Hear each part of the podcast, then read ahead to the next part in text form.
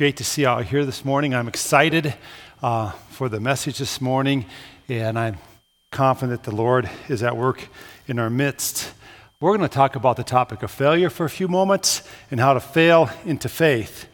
I remember my first driving test as a teenager. Anybody here remember that experience? Usually not a fun experience. And I took my driving test in Anoka, Minnesota, and I drew the unfortunate lot of the driver instructor that was known to fail guys.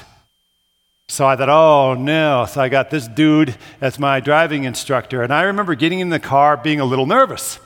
And we're driving there in the back of Anoka, and it's a little hilly. And he said to me, Park going down the hill.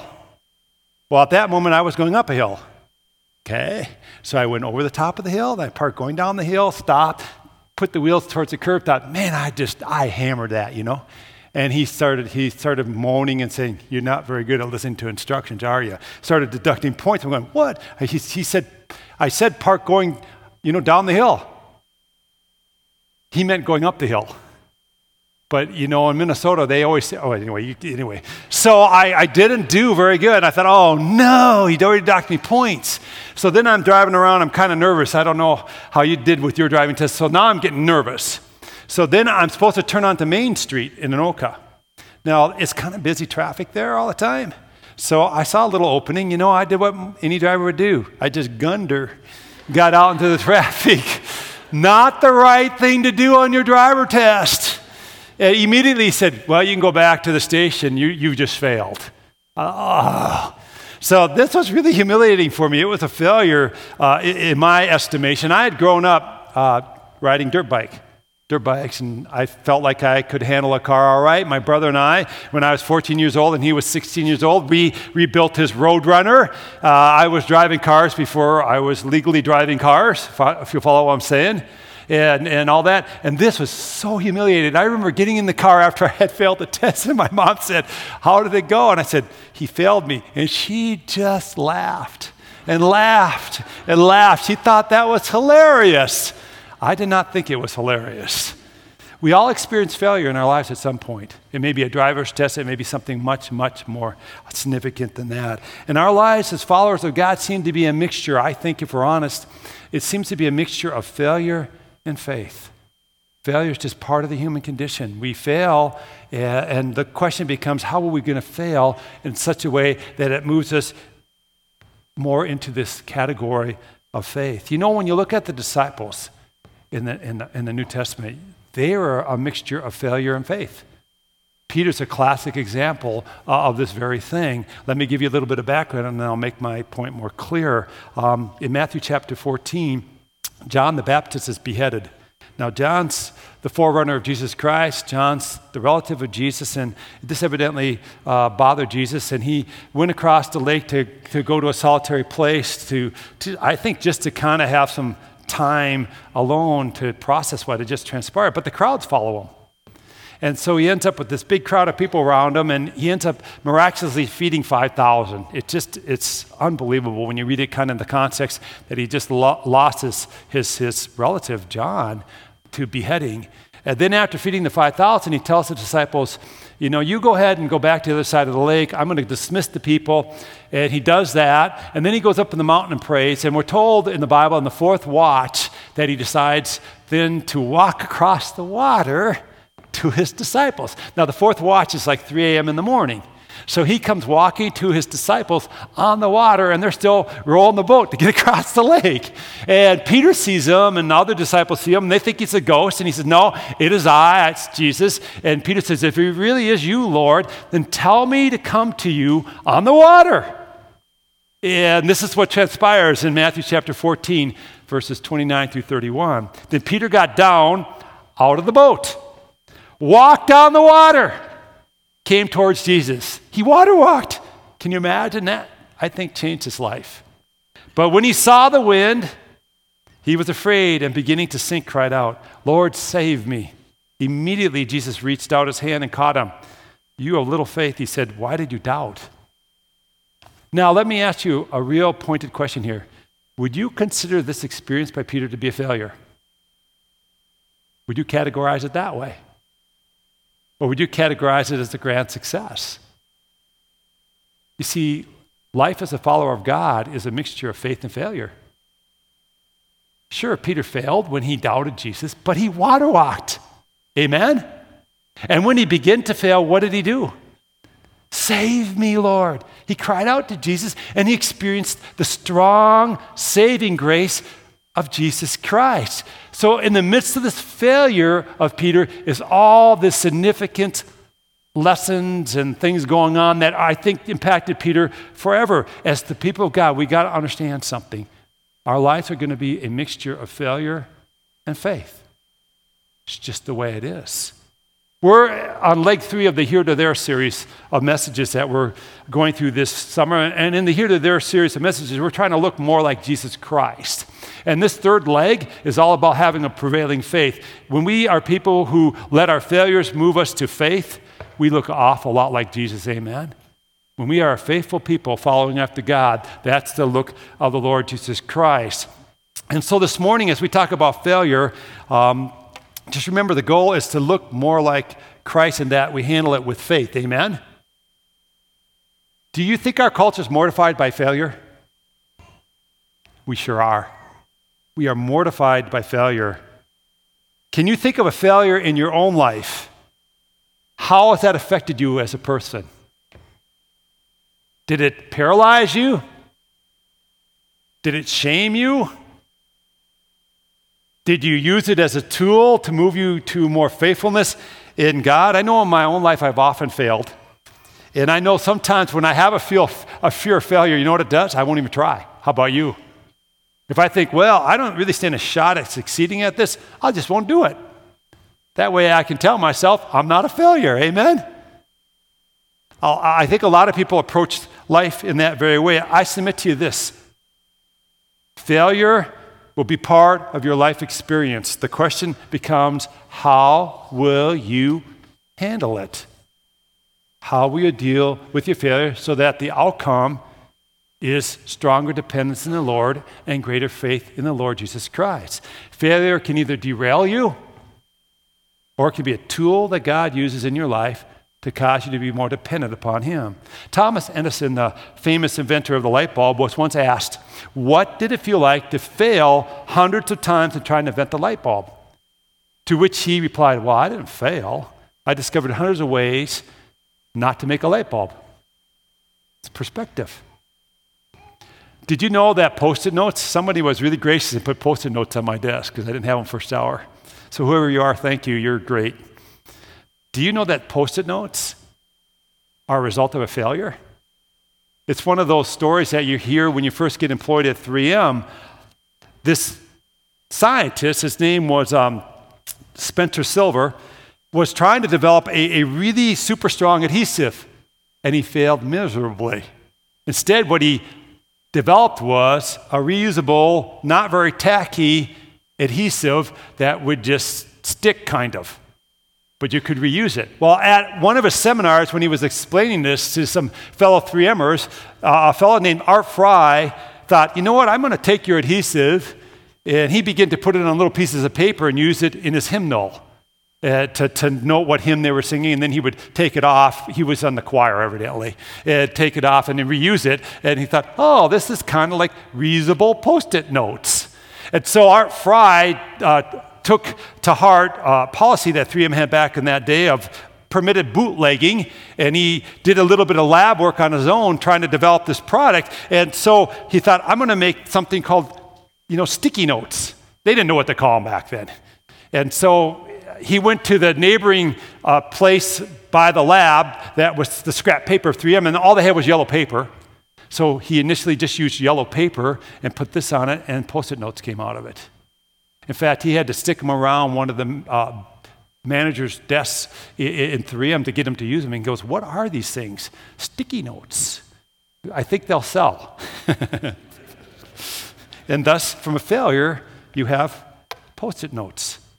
I've told our staff here at, at, at Grace Point every now and then we're going to try something and we're going to fail. So what? That won't define us. We got to fail every now and then to succeed. It's okay to fail. Just learn, move on. Don't make the same failure twice. Don't keep doing the same failure over and over again. But it's not the end of the world to try something and fail. Amen? Amen? You ought to be saying amen. It doesn't matter if you fail. Failing every now and then is good for your soul. But to try and never fail and to take no risk means you are always going to fail because you're not going to try. Amen? Well, it's a little weak, but I'll take it. John Ortberg, in his book, If You Want to Walk on Water, You've Got to Get Out of the Boat, said something that he thinks is the most important question of life. He said this in the book Why is it that for some people failure is energizing while for others it is paralyzing?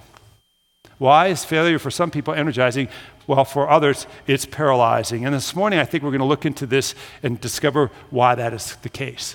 Why for some it's energizing and for others it's paralyzing. It all lies in how we respond to failure.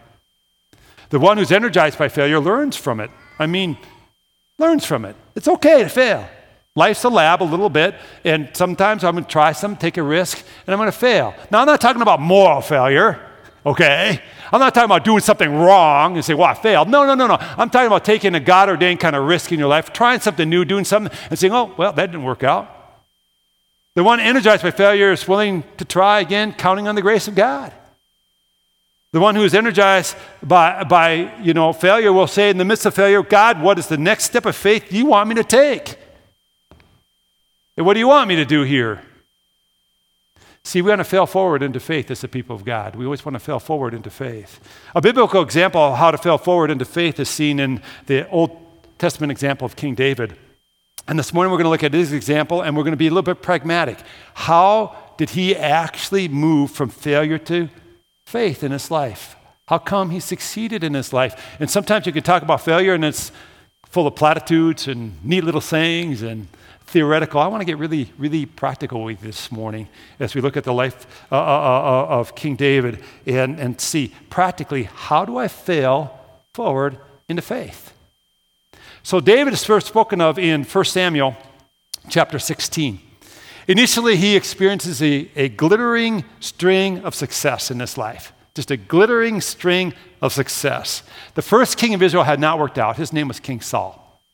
So God sent the ancient prophet Samuel to anoint another king to replace eventually King Saul. And this was David. He, at the time, was a ruddy faced young man. And we're told in 1 Samuel 16, verse 13, that he was anointed by Samuel in the presence of his brothers and the Spirit of the Lord came on this boy in power, and David has great initial success in life. I, I just want to say something. If you're a young person and you've experienced great initial success in your life, some failures are around the corner. It is. There'll just become a point in your life where some things just don't work out. It's just the nature of life. And so, uh, for, for David, as a young person, he just experienced all kinds of success. First of all, he landed a job with the king, with King Saul. Uh, king Saul now was tormented. Uh, the Spirit of God had been removed from him. And so, to kind of settle him down, they hired David to play a harp basically for him to soothe the king in his tormented moments. That was a great step up for a ruddy boy that was shepherd. All of a sudden, now he's in the king's palace, in the king's court, ministering to the king when he was tormented. Now, that's just the initial step. Then in, in, in 1 Samuel 17, we read about how David was the only one willing to go out and stand against the uh, enemy Goliath of the Philistines. And this giant man caused fear in everybody else. And David said, with, with God as my help, I'll defeat him. And David, with just a slingshot, we know the story, took down this giant called Goliath, and he became famous throughout the land. So David defeated the giant enemy named Goliath. And then there's this icing on the cake to his success, his initial success. He married Michal, the daughter of King Saul.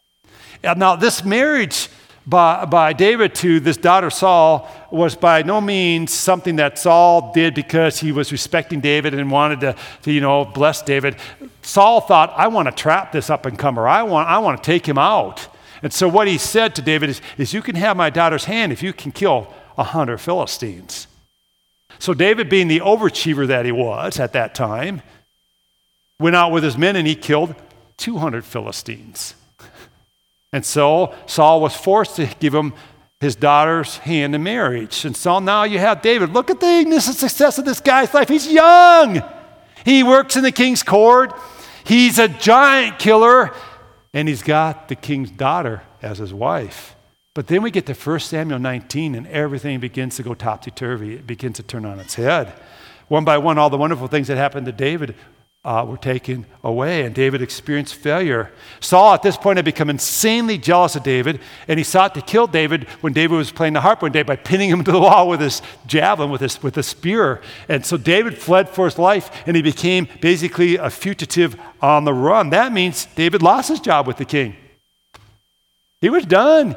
He was no longer in the court uh, of King Saul. He lost his job. He was now a man on the run. He was a fugitive. Anybody remember the movie that came out in 1993 with uh, Harrison Ford, The Fugitive? Anybody watch that old show? It was a remake of the 1960s television, television series, The Fugitive. Well, in this, in this series, The Fugitive, or the movie, I should say, The Fugitive, there's one miraculous escape after another by Harrison Ford as he you know, was wrongly accused of killing his wife, and he's fleeing for his life, trying to prove that he's innocent. At the same time, you got Tommy Lee Jones, just great actors, amen? Trying to, to, to, to, to rein him in and to arrest him. They get to one point, this dam scene. It's like my favorite, I don't mean dam in a bad way. The dam scene, my favorite point of the show where, where, where Harrison Ford is standing on the edge of the dam, and and Tommy Lee Jones has him cornered and says, You just kneel down, you know, and then he just throws himself over the edge of the dam. Do you remember that? I kind of laughed when I watched the movie the first time because it was a dummy going over. He was just flopping down there, lifeless, all the way down. If, if you're going down a dam like that, you're going, ah, you know, and you're twirling, you're twirling, everything's twirling, right? But it was just this dummy going down there. But anyway, you, you get the gist of the movie. David lived this. It wasn't a movie to him. It wasn't some dummy being pushed over the edge of a dam. He fled for his life. Time after time after time again. He was a man on the run, and King Saul was out uh, to kill him. So he went from being in the court of the king to being a man on the run. And, and, and he ends up, he, he, it gets so bad, he ends up fleeing to the enemy of Israel, the Philistines. He ends up in the king's court there, King Achish. And, and, and, King Achish had heard about him of the Philistines. You know, Saul has slain his thousands, David has slain his ten thousands. David said, Oh, I'm in trouble. And so David has to feign that he's insane. And he lets spit go on his beard and he acts all goofy. Can you imagine? Here's this guy who's slain giants, who's killed his ten thousands, who had the king's daughter as his wife, who had a job in the king's court, and now he's standing before this arch enemy of Israel with spit running down his beard, acting insane. See, David had become a man on the run and feigned insanity in the presence of his enemies to save his life. David had experienced failure here. And in 1 Samuel 25, we read kind of the last straw of this failure, you know, in terms of his initial success criteria. David lost his wife, Michal. She was taken away from him. Saul gave her to another person. Wow. He lost his job. He's on the run. He lost his position. He lost his influence. He lost his reputation. He lost his wife. And Saul's constantly breathing down his neck now, trying to kill this guy. His mentor and spiritual leader, Samuel, is really not in his life anymore. His best friend, Jonathan, is Saul's son. That relationship got cut off. Everything that was a success in his life is no more, and it all seemed to be falling apart. Now, after the insanity act at Gath in, in front of King Achish, David runs and escapes, we're told, to the cave of Adullam. And John Ortberg, author John Ortberg, refers to this as the cave of failure. And oftentimes in our life, the cave of failure is where we end up after things just don't turn out the way we think they're going to turn out in life. You ever been there? I've been in the cave of Adullam personally a lot in my life, many times. So David's in this cave of failure, in the cave of Adullam, and it's a pathetic picture. I mean, sad. Life was going great, now it seems to be not going so great. Uh, you might end up in the cave of Adullam yourself when you lose a job. You might think, wow, why did I lose that job? I, am better than those other employees, and you just are you're puzzled by it. You might end up in the cave of Adullam when a marriage doesn't work out and it's shattered, and you're thinking, "What in the world happened here?" Or a relationship you were counting on didn't work out, or a son or a daughter didn't work out. You know that can push you into the cave of Adullam. You know other things can push you into the cave of Adullam. You know I think oftentimes midlife crises push us here. Sometimes when we're young, especially, we think life's about success. I get a car, I get a job, I get an education, I get a career, I get everything I need. Life is good, and pretty soon you've been doing that for 15 to 20 years. You go, is this all life is? Some of you who are older know exactly what I'm saying. You're thinking, I'm just, do I just live for this job? Is this all I do is make money? All I do is buy a new shiny object? And, and you're moving from what I call success orientation to significance orientation. And you're beginning to ask the questions what on earth am I here for? What's going to be my legacy? But that could put you right here in the cave of Adullam for a season. Cave of Adullam can just be a place where you have this holy discontent, and God is doing a great work in your life that's going to change it entirely. Nobody wants to be in a cave, it's just not a fun place. But you know who shows up in the cave, it seems like? God. It seems like He works in the cave in mighty ways because you know why? We're to the end of ourselves. We're, we're to the end of our, uh, you know, self-management and self-sufficiency usually in the cave of Adullam. See, life is a strange mixture, right, of faith and failure. There's a truth we need to embrace today. God works in the cave. God does powerful things in the cave. When we fail and when we feel inadequate, it's at that moment that God shows himself to be strong on our behalf.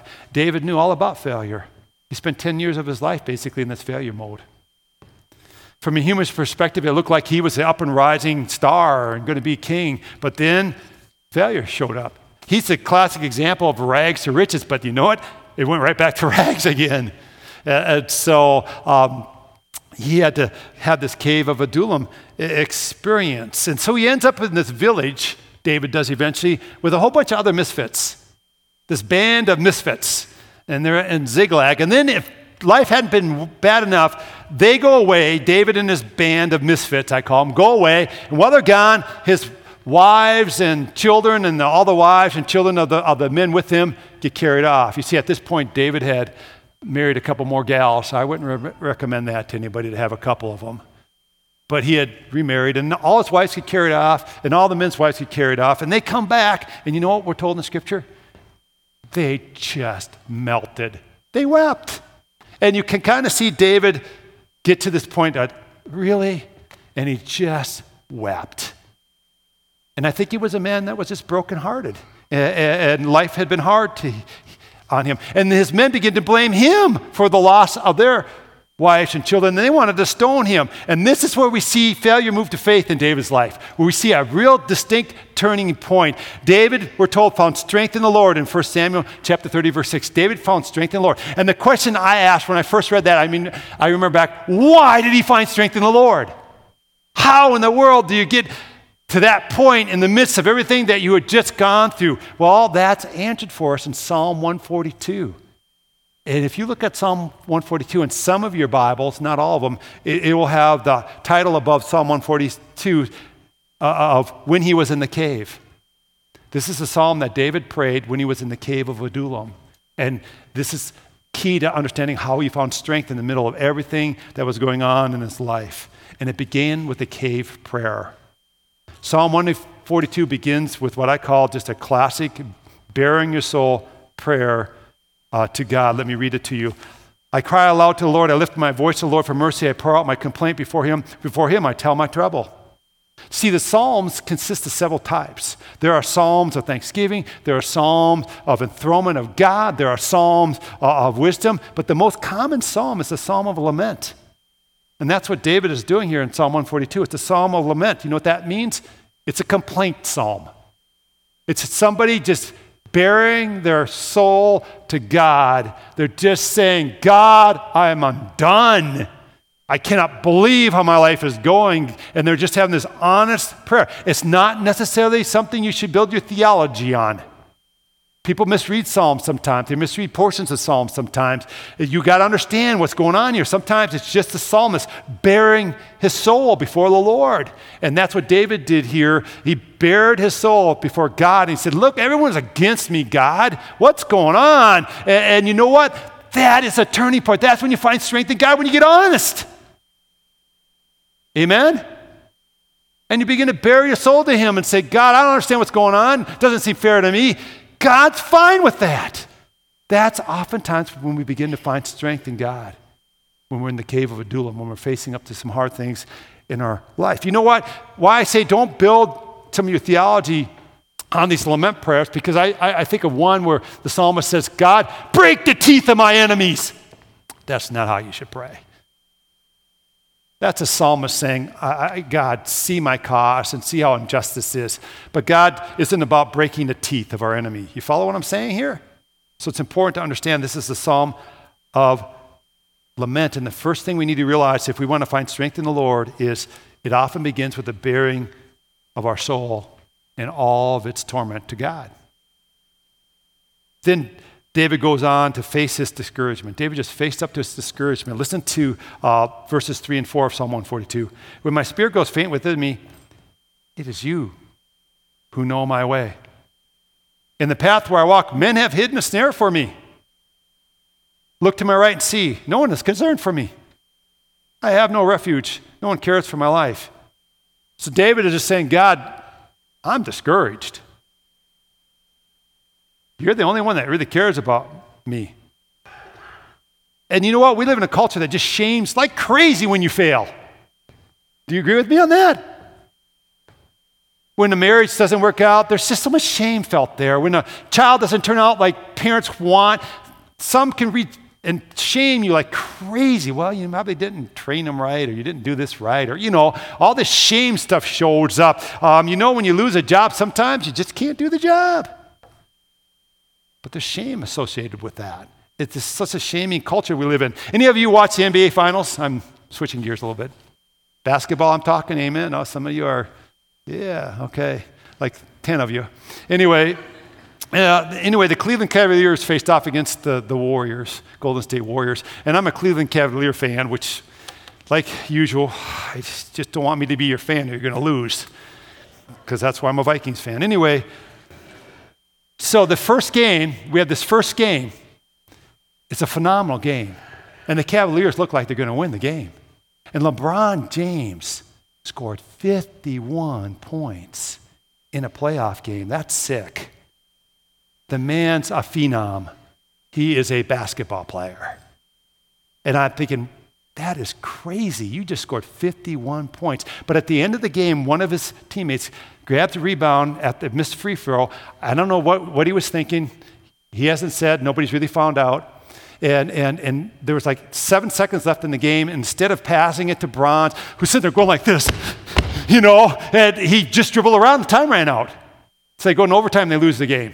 So they get to the interview after the game, and all they asked LeBron James about, the phenom, the man who just scored 51 points, probably one of the best or the best basketball player in the history of the NBA.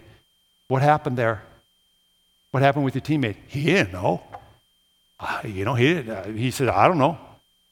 You know, they didn't say, what did it feel like to score 51 points? Were you on fire? What was everything you did was it was magical to watch them. It was just unbelievable. All they talked about was that failure. Isn't that not our culture? Isn't it? And he finally just got up out of the interview and walked out. He said, and as he walked out, you could hear him say, Do better next time. I thought, wow. I kind of got more respect for him for doing that, actually, because I think I would have said some things.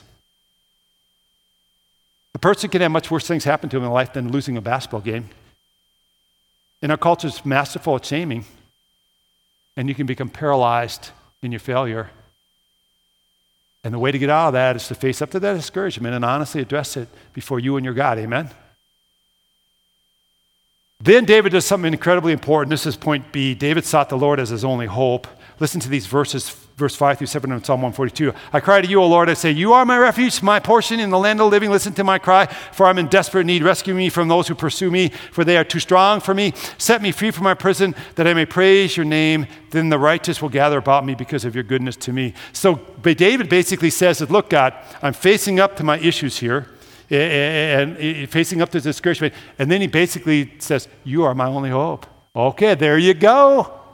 That's how you find strength in God in the cave of Adullam. You honestly assess what's going on, you play it out before God, and you say, Okay, God. And then you come to the conclusion, God, you are my only hope. Amen? That's how you find strength in the Lord in the middle of a failure. How are you doing with some of this stuff? It's one thing to read about David, but how are you doing? Let's go to this reflection point. The cave provides an opportunity to learn from failure to follow God. That's what it does for you. When your life is stripped bare and you're facing up to the honesty of the moment and you're saying, God, you're my only hope, you have just done something super significant in your life. You have come to a new level of understanding of dependence on God. Amen? And that's a good thing.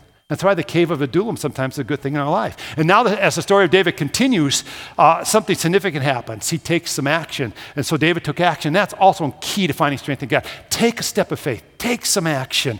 Um, the men were talking of stoning David, and David goes to the priest uh, Abiathar and he tells him, Bring the ephod. And they inquire of the Lord, You know, should we pursue these guys? Should we stay here? What, what should we do? You know, the men were talking about stoning David and killing him. That would not do anything but lock him into that failure forever. And, and, and Abiathar says to David, Yeah, pursue him. God's going to grace you with success. And then David, being a man of holy obedience, says, I'm going to go do that. And he goes after the guys who had taken the wife and the children and pursues them and gets them back.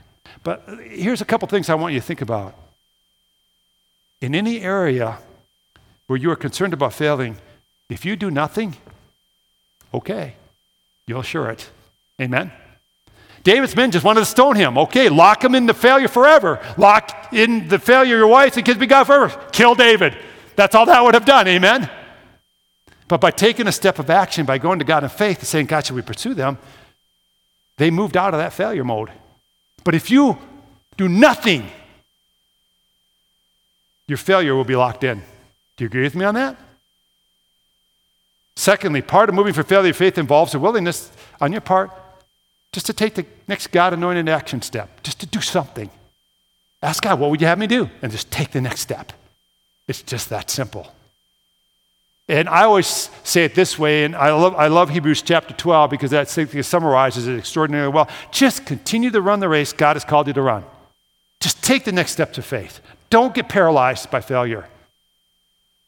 Peter failed in his life when he looked at the wind and sank, but he experienced water walking. He experienced the rescuing grace of Jesus Christ. Peter failed in his life when he denied Jesus three times, uh, but then he's restored. And then it's that same Peter who, on Pentecost, preaches a powerful message and 3,000 are saved. He continued to run the race marked out for him. He continued to take the steps that God wanted him to take. That's how you move from failure into faith. So spend some time this week thinking about how have I handled failure? When I use the word I, I mean you.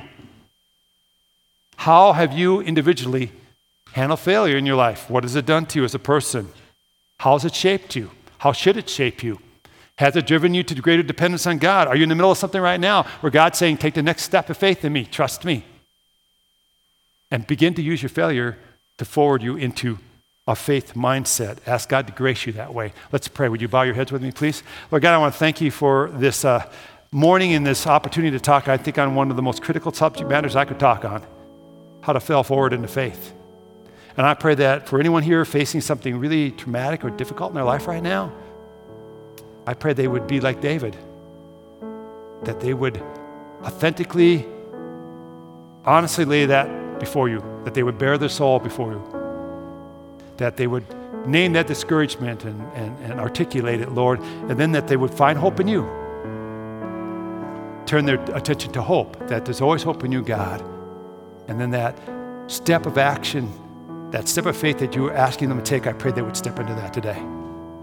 So they would fail forward into faith, Lord, I pray.